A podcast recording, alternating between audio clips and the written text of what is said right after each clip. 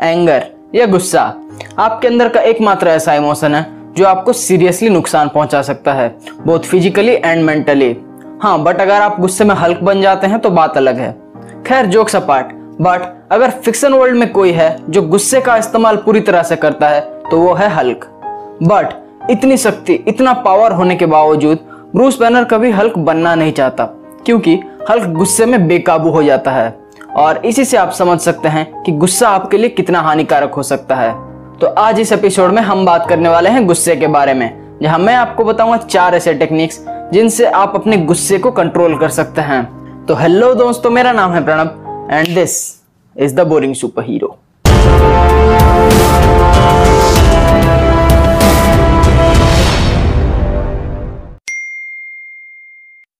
गुस्से को कंट्रोल कैसे करना है? ये जानने से पहले चलिए ये जान लेते हैं कि आपको आखिर गुस्सा आता क्यों है। तो गुस्सा करने के पीछे कई सारे रीजन होते हैं बट जो सबसे मेजर रीजन होता है, वो है दुख।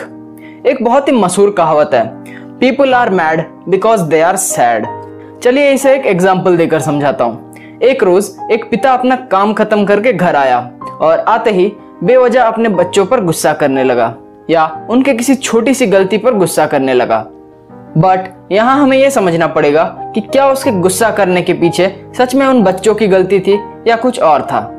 हो सकता है कि उसके ऑफ़िस में वो कोई काम टाइम से खत्म ना कर पाया हो, जिसकी वजह से उसके बॉस ने उसे डांटा हो और उसकी सैलरी भी कटी हो और इसी वजह से वो दुखी था।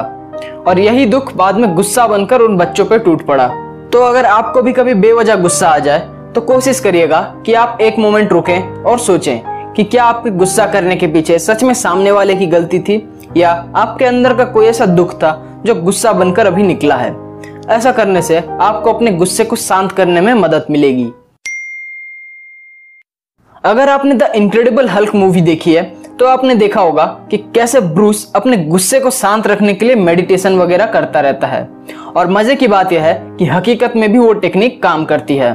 हाँ बट हकीकत में आप कोई हल्क नहीं बनने वाले। इसलिए आपको घंटों मेडिटेशन करने की कोई ज़रूरत नहीं है। वजह इसके, आपको करना ये चाहिए कि जब भी आपको गुस्सा आए तो सामने वाले पर अपना गुस्सा निकालने से पहले रुकिए और एक लंबी सांस लीजिए। इससे आपका मन और गुस्सा दोनों शांत होंगे। अब मैं जानता हूँ कि आप में से 90 परसेंट लोग इस टेक्निक को ट्राई नहीं करने वाले क्योंकि ये थोड़ा सा अजीब है पब्लिक में ट्राई करने के लिए। बट ट्रस्ट मी गाइज़ मैं खुद इसका इस्तेमाल करता हूँ और ये बहुत असरदार है। जैसे कि मैंने फ़र्स्ट पॉइंट में बताया था कि गुस्सा करने के पीछे का एक रीजन होता है दुख। वैसे ही एक और रीजन होता है डर। कई बार मैंने ये देखा है कि जो लोग सामने से बहुत गुस्सा कर रहे होते हैं, दूसरों पर चिल्ला रहे होते हैं, अंदर ही अंदर उनको किसी चीज़ का डर सता रहा होता है। फॉर एग्ज़ाम्पल मान लीजिए कि सड़क पर एक बाइक और एक कार का एक्सीडेंट हो गया। अब ऐसा सिचुएशन में जो हम यूजुअली देखते हैं, वो ये है कि वो बाइक वाला और कार वाला, दोनों ही एक दूसरे पर चिल्लाने लगते हैं, उन्हें गालियाँ देने लगते हैं। बट जो हम यूजुअली नहीं देखते हैं, वो है उनके गुस्से के पीछे छुपा हुआ डर।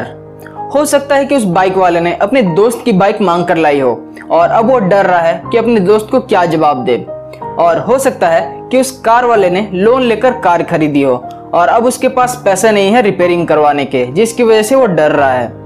तो कुल मिलाकर जो मैं कहना चाहता हूँ, वो यह है कि अगर आगे से आपको कभी गुस्सा आए या सामने वाले को आप पर गुस्सा आए तो एक सेकंड अपने मन को शांत करके उस गुस्से के पीछे के डर को समझने की कोशिश करिएगा।